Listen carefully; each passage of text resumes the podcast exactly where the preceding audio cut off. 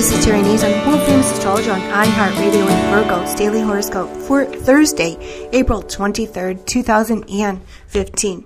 Well, it's Thursday, and the planetary ruler of the day is the lucky planet Jupiter, who's in your solar 12th house. Anytime we have Jupiter in the 12th house, it's almost like having a guardian angel, a watchful spirit, and of course, divine intervention over our shoulder. Things will tend to work out. But of course, the 12th house is karmic. It's about karmic debts. It's about it's completing a cycle.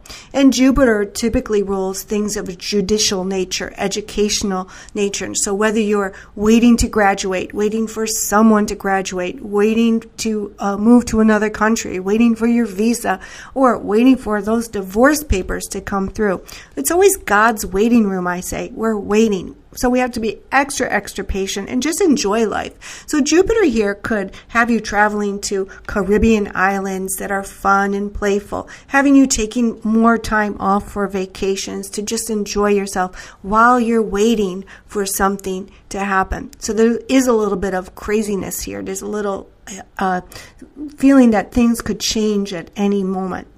But you'll just have to wait until Jupiter enters the sign of Virgo later this year.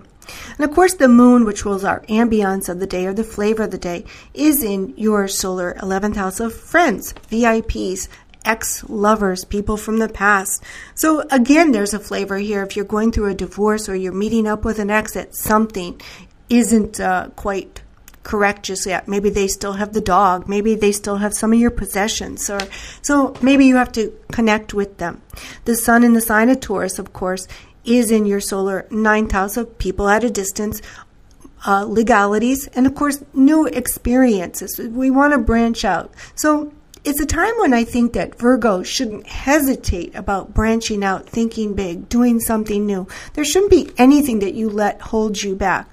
You're in your head too much. It's all about relationships, and relationships are what's holding Virgo back.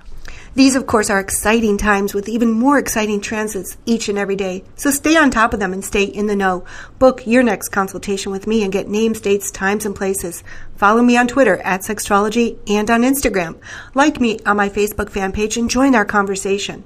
Sign up for my free horoscope newsletter, but take me wherever you go. Download my new mobile app available on my website, www.terrynazon.com, and get your free natal birth chart so you can follow along with us.